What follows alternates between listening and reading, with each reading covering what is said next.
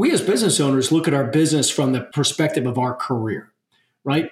But that's the wrong way to look at it. You need to look at this business from the lifespan of, of your company, and your company needs to be immortal, right? After you leave, it actually has to be better than it is with you in it. Because if it won't be better without you than it is today, if you do not build an engine that will go further, faster, bigger, stronger than it is with you in it, then the business doesn't have future value. Welcome to the Cashing Out podcast, where our fellow founders share real stories and offer honest advice around selling their companies to some of the top acquirers in the world. My name is Todd Sullivan, CEO of ExitWise, where we help business owners create the exits they deserve. Today, my guest is George Sandmann, an entrepreneur turned growth advisor after a successful exit. George shares his thoughts on creating business engines that deliver predictable profits, cash flow, and sustainable growth, which creates predictable transferable value and a more lucrative M&A transaction when it's time to sell your business. I hope you enjoy my conversation with George Sandmann. George, thank you for being here today. I am uh, very excited to be chatting with you, a fellow kind of athlete or somebody that has really built a business in sports whether they worked or not, right? The passion around sports is, is really exciting to me. You've been part of the C level of exits, companies selling. And so you've had kind of that firsthand look at what an M&A transaction is like, so much so that now you are helping our fellow founders, right, get exit ready. And I think it's an enormous topic and a topic that needs to sink in with business owners that it isn't just, hey, I've got the financial metrics where mm-hmm. I think my company is valuable, but what are all the other things that surround a business that actually make it transferable in a sale? And I know that is your expertise. I'm excited to dive in today. And just so much so, Mark Cuban had this spot on our podcast, and I bumped him when I knew we could get you. So thank you. Thank you so much for being here. Well, please thank Mark for me, and yes. thanks, Todd. I really appreciate being here, and uh, looking forward to our conversation. So, I think the best thing is to give us your background, right? You've been an entrepreneur, you've tried a lot of things.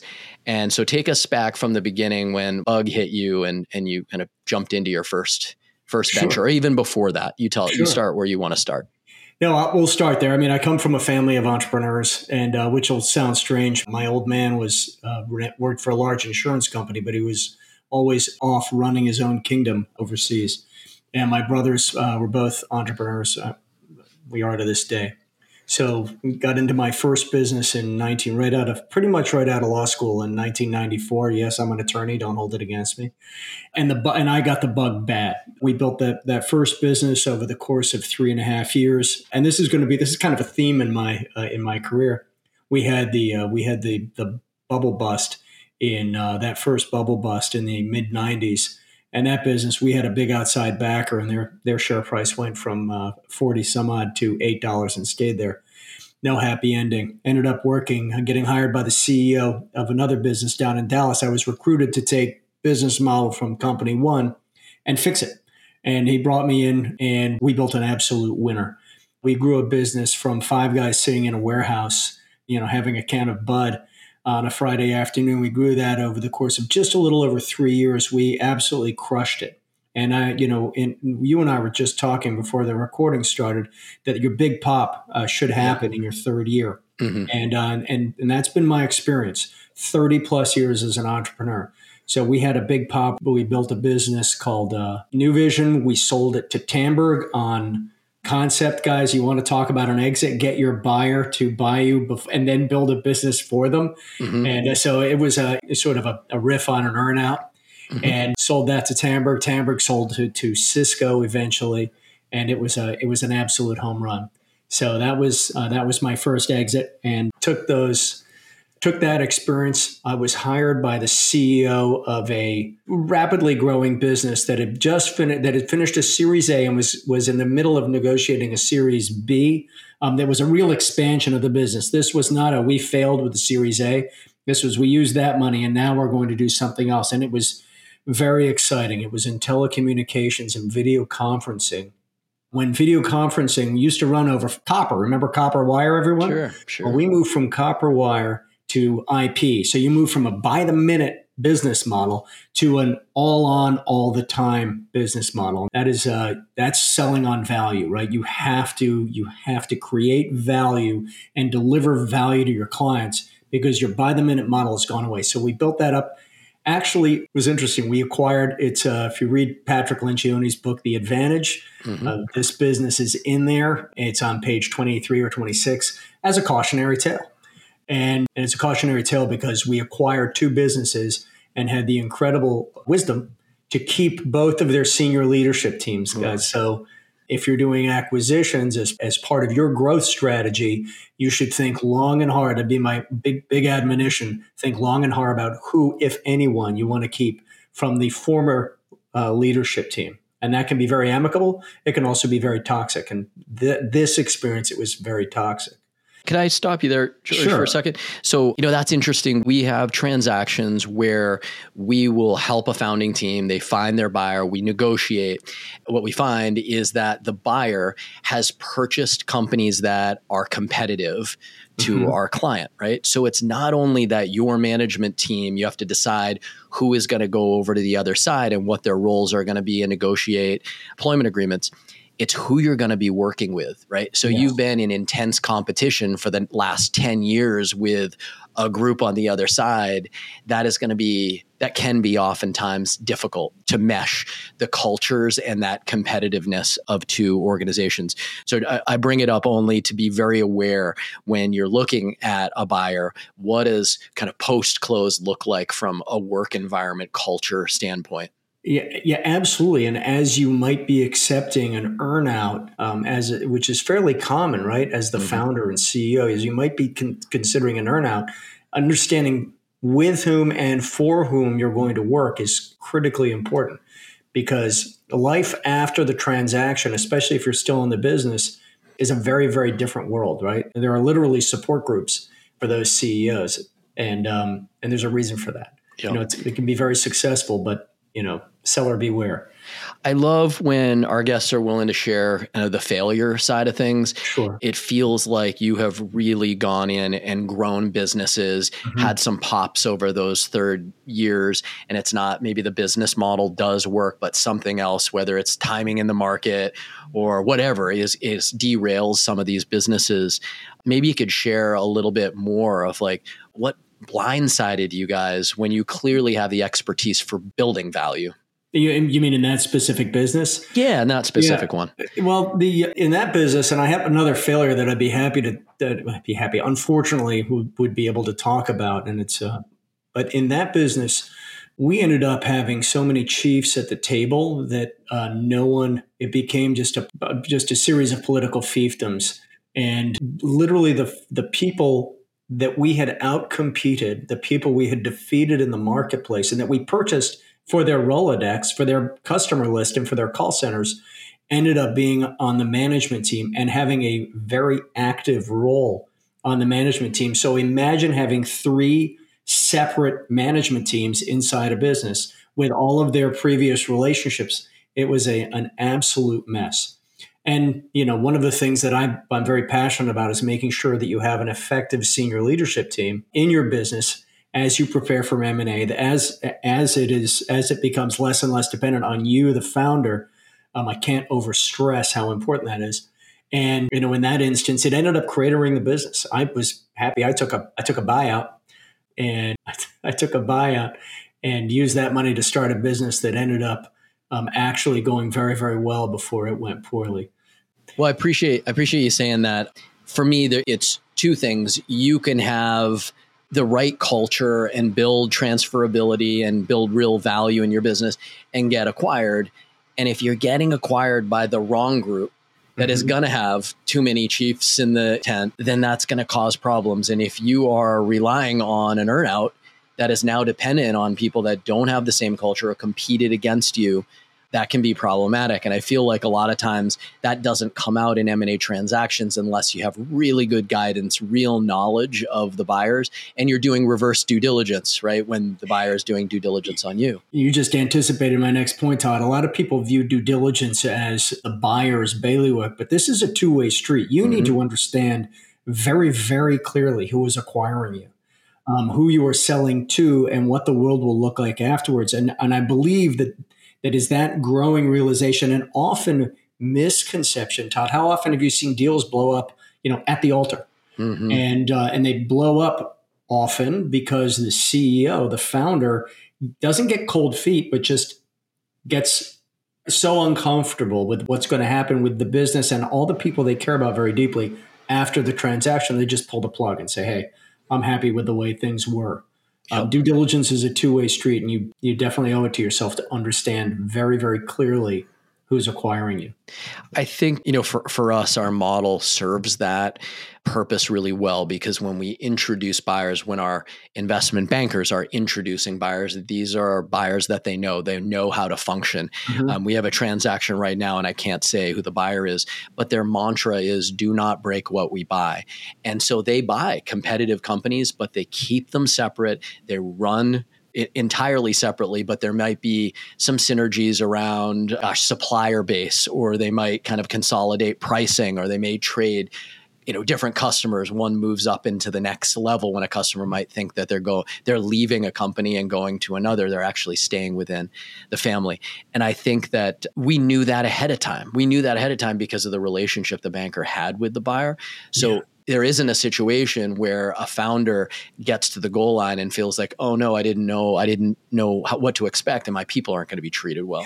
So you got to get ahead of kind of some of the bigger stuff before you go deep into these conversations and negotiations. You know, I work with advisors every day. I work with investment bankers and business advisors, and the point, you know, something that's that's implied in what you just said is, you know, if as a business owner you think you can go this alone or go this on the cheap that is a big mistake when you when a business hires someone like you, someone who has their best interests at heart. You are going to make sure that they're well cared for, and that the buyer is going to be happy. And that that is the benefit of using really good advisors and investment bankers because they are vested in ensuring that the transaction is successful, right, uh, and is a good match because uh, exactly. there's you know there's a lot of capital out there and it's just making sure that you get capital from the right source. Well thank you. So i kind of cut you off on your entrepreneurial journey so maybe you could kind of pick it up and take us to where you are today. Yeah thanks john. So after i got a little decade of really hard charging really hard charging and I had toddlers and i decided to shift my career and got into a, a new space and i got into sporting goods. And i'm a very very passionate rifleman uh, hunter and I decided to. I actually wrote a business plan that I meant that I was going to take to the big three: Ruger, Remington, and Winchester uh, back in the day, and uh, and to prove that I had the chops to work, you know, to bring my skills to them. And uh, as we worked on the business plan, we decided that it actually had legs of its own, raised some capital, and took that to market, and was very successful. And again, in, in about year three we broke through that, that magical line, the million dollar line, which in the custom rifle world is a big company mm-hmm. and uh, and continued to grow. I mean, we we were exceptionally lucky with our timing and um, and I'll you know brag a little little skill in, in, positioning the business to take the fight to a business to, to a competitor who had that you know it had the market to themselves. So fast forward, we get to 2008. We all know what happened. Mm-hmm. And long story short, based on uh, even though we had raised a, an additional round of capital 2008 for you know for luxury sporting goods. These are firearms from you know our average ticket was 11004 up to over $100000 the guy's appetite for buying those toys at the end of the day those you know pieces of sporting gear dried up. And that business i flew it into the side of the mountain and it is a great shame and i'm still sad for what happened to my stakeholders, my many stakeholders, my suppliers, vendors, uh, distributors, employees. Uh, it is a terrible, terrible thing to, to go through. I fought tooth and nail. I ended up filing personal bankruptcy. A lot of us, you know, many of you guys listening to this will be nodding your heads. Mm-hmm. Uh, funny story, by the way, that business we started in Dallas, the second business, sitting around. I'm a young kid. I'm in my early 30s, I think, at the time. No, late 20s and um, we're talking, having that that can of Budweiser I was talking about, and the guys were trading stories. These are guys we had Bentley Turbo Rs and, and you know a couple of helicopters trading stories about their first bankruptcy or their mm-hmm. second bankruptcy and mm-hmm. some really desperate times. And I sat there, I remember it mm-hmm. hitting me like, oh my gosh, this is the life that I'm signing up for. And and I and I, still, I still stayed on the line. Yeah. So so uh, yeah, that one failed, and it was terrible. It was some very very valuable lessons, but it failed. You know, the only good thing I have to say is that my shareholders remain friends to this day. Mm-hmm. And a lot of the guys I worked with remain friends to this day. And uh, I know I disappointed a lot of people, but that that's part of being an entrepreneur, right? Yep. It, it's also part of being a sophisticated investor, right? You're making some big bets. They're betting on you, and a lot of things are not going to go your way. Yeah. Um, it sounds like you gave it absolutely everything you can. I can see being really tied up in that artisanal product, right? It's like the Stradivarius of your of your industry. In the sports industry, it, that's a tough one, right? I, I built and sold a, a business to the Amer group right? A consolidator of big sports brands. And so I lived that world and it is tough. I think that one gave me the lesson of like when to get out, when you know that the size of how big how big this business could get has a ceiling and mm-hmm. knowing that, you know, a partnership is the thing that really will take it to keep it surviving and take it to the next level. And, you know, I know the ownership of Scott Fly Rods uh, mm-hmm. right? So something similar, really kind of beautiful, beautiful product for pa- people that are so passionate about a sport, right? The outdoorsman. We actually have great investment bankers in that space, not only mm-hmm. selling the product but selling the experiences. And so I'm, you know, I'm I'm sad, right, that that doesn't exist anymore. Well, thank you. So you know what what's next? You know, you're you're licking the wounds, sure. but you know you've come up for air and and you're finding success. Sure. Yeah. So so yeah a couple of years of uh, of soul searching and doing and you know and uh, you know because i'm a junkie uh, helping build another business which which became uh, very successful relatively quickly. I will say in mostly due to the skill of my partner and uh, she, she, was uh, she was very skilled entrepreneur in her space.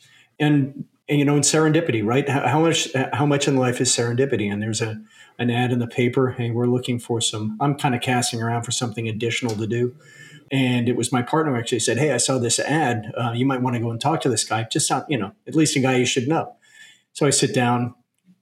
Long story short, I end up being introduced into, into this industry. And that was about 12, 13 years ago.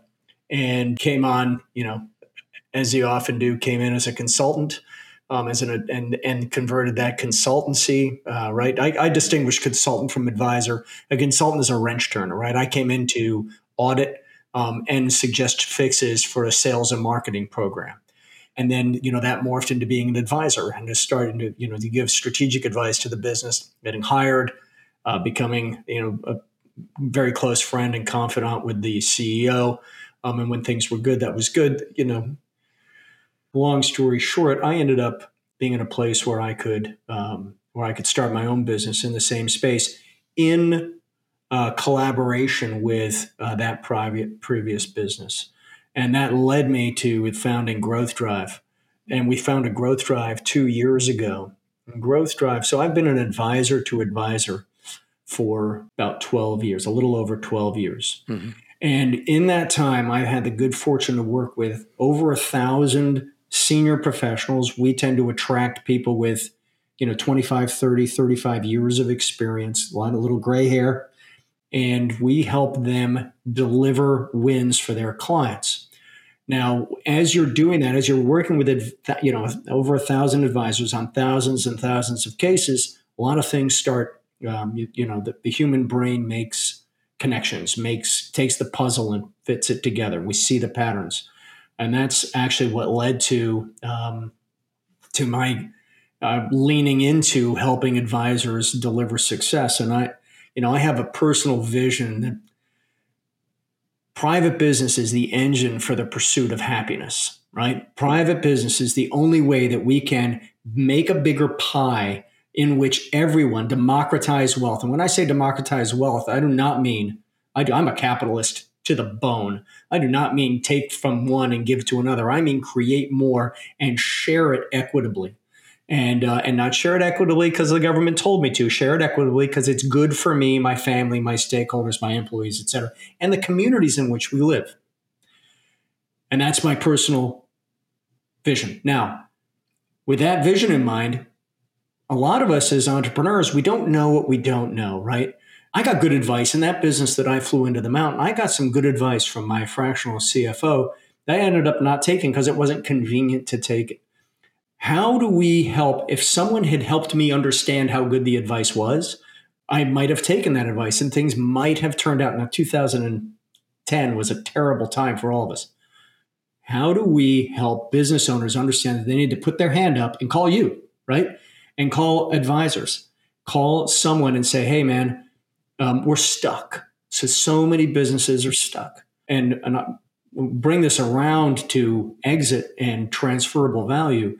But if I, it seems to me that unless we can get CEOs to sit up, that we can help business advisors educate CEOs about what they're doing right and they can leverage, and what they're not doing right or, or not doing at all, which are bottlenecks to growth, bottlenecks to transferable equity value, then we won't really be able to uh, to create a marketplace of immortal businesses. Because something that's implicit in what we've had this conversation today, Todd, implicit in what you do is we as business owners look at our business from the perspective of our career, right?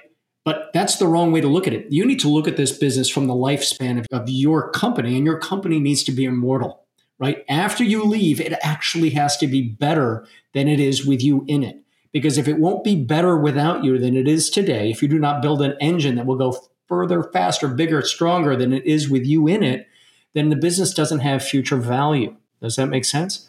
Absolutely. I think what's hitting home for me is that as a serial entrepreneur, and many of our listeners are serial entrepreneurs, I, I found it very difficult to bring in coaching. Sure. And now, knowing what I know, the the benefit of that coaching um, would have been substantial. Uh, building businesses that are transferable, are exitable, mm-hmm. um, is a different skill set than building revenue, paying your employees, and taking home you know a nice salary. Mm-hmm. I like the way you're saying it that um, the businesses need to be immortal and I've gotten to the point in my career where I, that that is absolutely the way I think. How can this business run without me? How do we get it to that point? Because I see it as a child that will go off on its own, and I will get to watch the the benefits um, and the growth of, uh, of that business. And the last business that I sold does that today. And it's really fun to look at it like, yep, it was set up to grow. It, it continues to grow in other hands. You've de risked it for the next party mm-hmm. uh, substantially, and it just keeps going. Uh, that is, that is very, very rewarding. I would love to take that, that line into this idea of creating a business that is really transferable and how sure. you think about there's there's value that founders think they have built and then there is transferable value. And i think you're one of the few guys that that really have thought a lot about this and teach this. So i'd love to kind of let you riff. Okay. Thanks todd. I appreciate it. Uh, and i have indeed. And i we just uh, i was very lucky. I had forbes pick up my book published. It's doing really well. You know todd What's due diligence exist for, right? As CEOs, we view due diligence as, as a seller. We view it as a pain in the butt. And we, I mean, we scream, we resist, we quit, we have a tantrum that, you know, due diligence is, is a challenging process, even for the best of companies. But why does due diligence exist? It exists so that the private capital markets can understand what they're buying, right? The private capital markets want to buy low risk businesses. Put another way, they want to buy businesses in which they have high confidence in future growth, right? That the business is going to grow in value.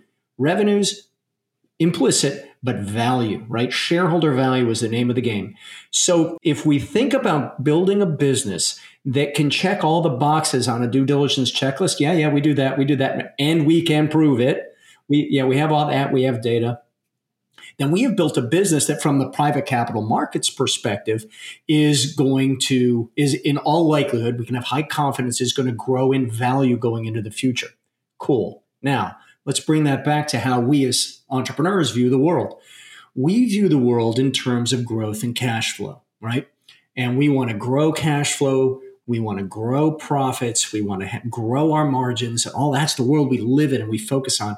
And that's what i call the two the first two dimensions of business growth, right? having an engine that'll create predictable cash flow that we can then invest. Imagine, ladies and gentlemen, as you think about this, imagine if your cash flow was predictable and then you can invest that money into growth. Because let's face it, outside capital is very sexy, but most of us grow using our, our own native organic cash. Cool. A business that can pass through due diligence has high strategic capacity. That strategic capacity has two elements. One is growth capacity. It's what I just referred to. It refers to cash and, and growth. But there's also value capacity.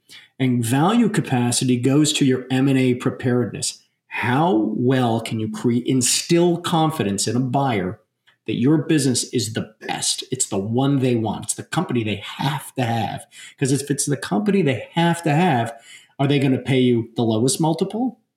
The middle multiple? Are they going to pay you above the highest multiple? And if you think above the highest multiple, you're headed in the right place. These best in class businesses become, for example, the platforms that private equity purchases to, as, as the as the locus of a roll up. Now, we live in a growth capacity world. We need, guys, you know, we need to better understand what creates value capacity. And value capacity is all about confidence, right? Being able to, I don't want to get into it in detail, but that these are the things that are going to create agita in a, in a deal, right? Well, you know, what you're, you know, okay, so fine. We never had shareholder meetings. Whatever. The business is growing. It's like, well, you know, the fact that you never had shareholder meetings is a real problem you know, it's that kind of it's intellectual property and uh, and contracts uh, with your key suppliers, and I could tell war stories. But but we as entrepreneurs need to understand that just because we've created an engine that is generating cash for us, and we have a good lifestyle, and a fast car and a big house and great vacations, that's all fabulous. But imagine if you built that business with one customer. How's the market going to view that, right? how can you sleep at night? so there, there's the way that you view your business and experience your business, and the way the market will view and experience your business, and they're different. But you can make the, the, the link, right? That connection is purposeful, it is well understood. And how does private equity make money? Private equity makes money by buying businesses that they understand very, very well. Thank you, due diligence. And then they change the things that need to be changed to increase the value. Sometimes without moving revenue meaningfully, right? They don't sextuple the business, but they they will see their they will hit their return parameters and sell the business upstream in mortality. Yep. Does that make sense? Yeah, it, it does. We we take maybe not as sophisticated or cerebral view of the way you are talking about transferability. I, I, we tend to break it down into risk, right? So at the heart of it, the buyers are buying your future cash flows and how at risk are those That's future right. cash flows? Because the financials tell a story. And then we start to look at you brought up one customer concentration. If all your revenue is coming from one customer, very, very risky. Supplier concentration, right? Yeah. If if the world shuts down and you can't get products from China and you don't have a backup supplier, right? The business is at risk. And we built out on our site a, a valuation calculator that has elements of how value drivers, and they really are kind of risk assessments of mm-hmm. a business. And when you play with them, whether it's the strength of the management team, customer concentration, concentration, pricing power, IP. When you play with them that you're strong or you're weak, you can see how they change the value.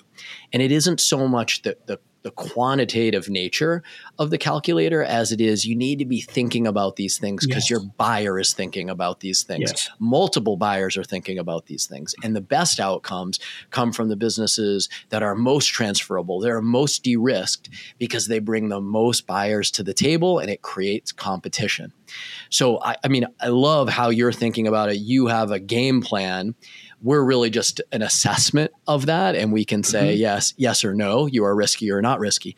But you've got a real way to say all right you are you are here.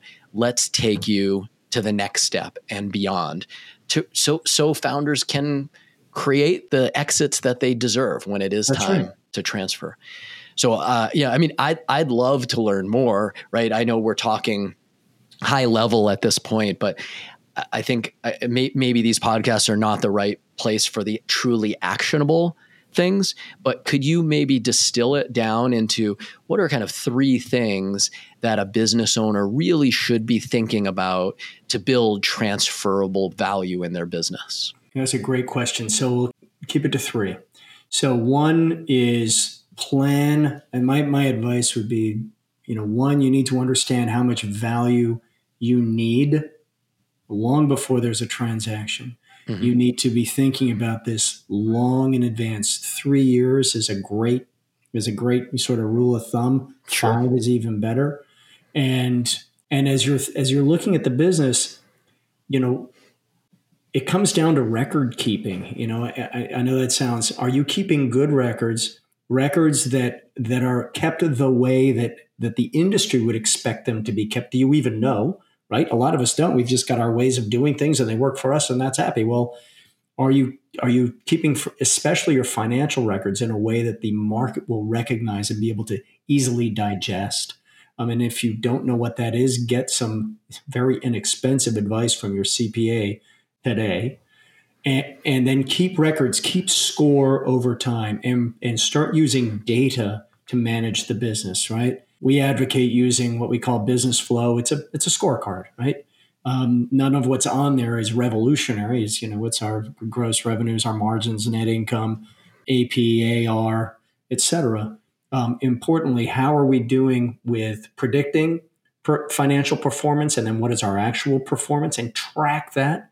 Because if you can imagine putting that all in a three ring binder and pushing it across the table to a buyer, imagine having all of that data to, to digest as a senior leadership team and uh, imagine the changes that would allow you to make uh, to the business the things that it might you know you might shine the light on.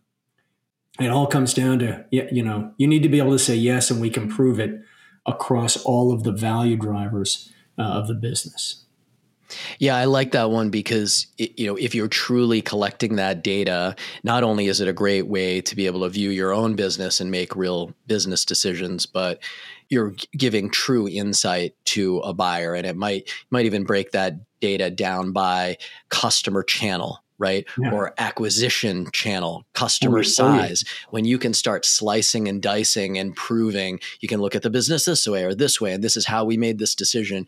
You build so much. You use the word confidence, right? Mm-hmm. Confidence in the ability uh, uh, for the the ability for the next owners to take the reins and continue the growth um, yeah, those are those are great answers. Thank you. Yeah, Todd. It, it, comes to predict, and just really quickly, it comes to predictability. So don't be looking in the rear view. Try to create a world in which you're not looking in the rear view mirror to see how you're doing. Mm-hmm. You're looking out the windshield, and you're predicting accurately how you're going to do, and and you're predicting improvement and you're predicting it accurately. And and also, you know, we're entrepreneurs. We never sandbag.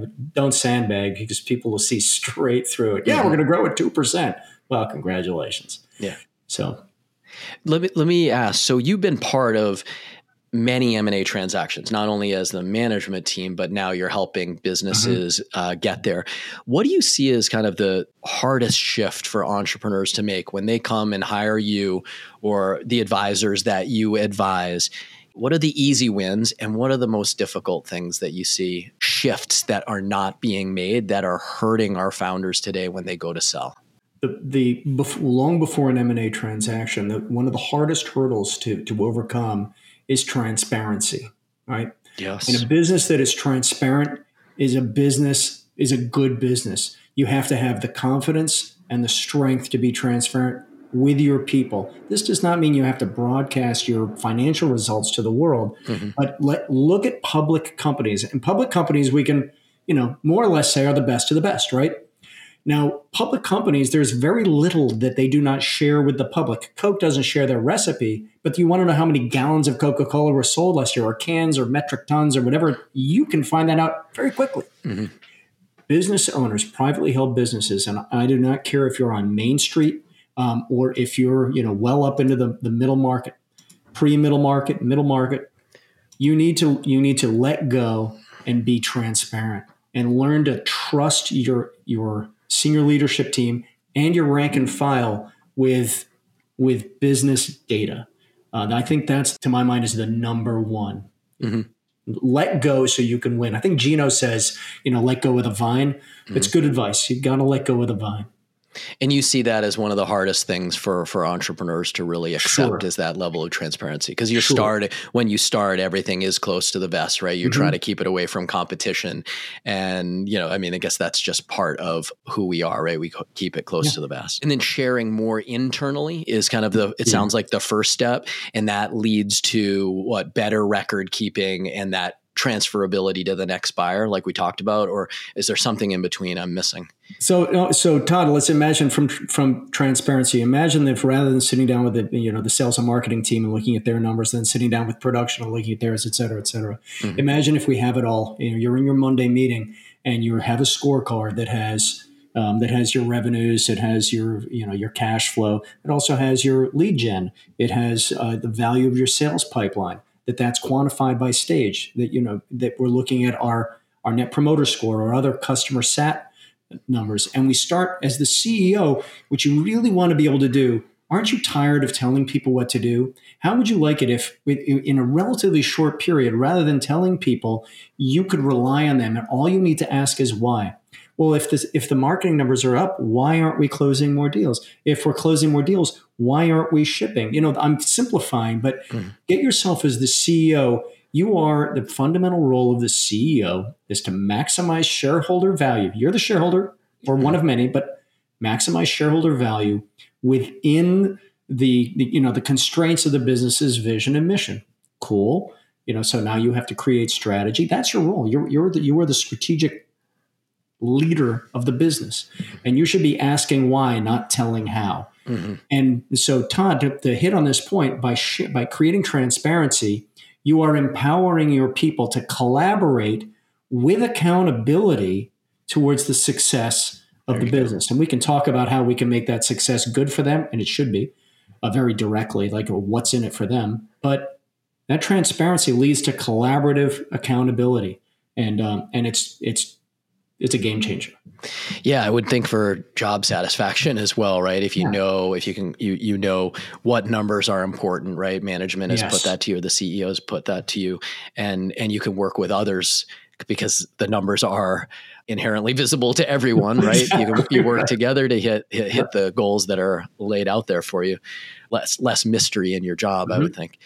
Look, this has been awesome. I don't want to cut it short. I want to be respectful of your time is there is there anything else that you want to share with with our audience about M&A and how you know you're you're helping uh, business owners and advisors of advisors create great outcomes? Because that's that's what from our lens that's what we see that you are doing. Sure. You know there are so many topics that i could hit on but you know i, I think it's really pause a beat right? Pause a beat and think about what you're doing and take the time to be intentional and think about what this business means to your family, what this business means to you, and really think about this. Write it down. What does this business mean to everyone who's involved in it? And what does it mean? Be selfish. What does it mean to you? If you need to get $20 million at the deal table, write it down and understand that number and that that is the right number.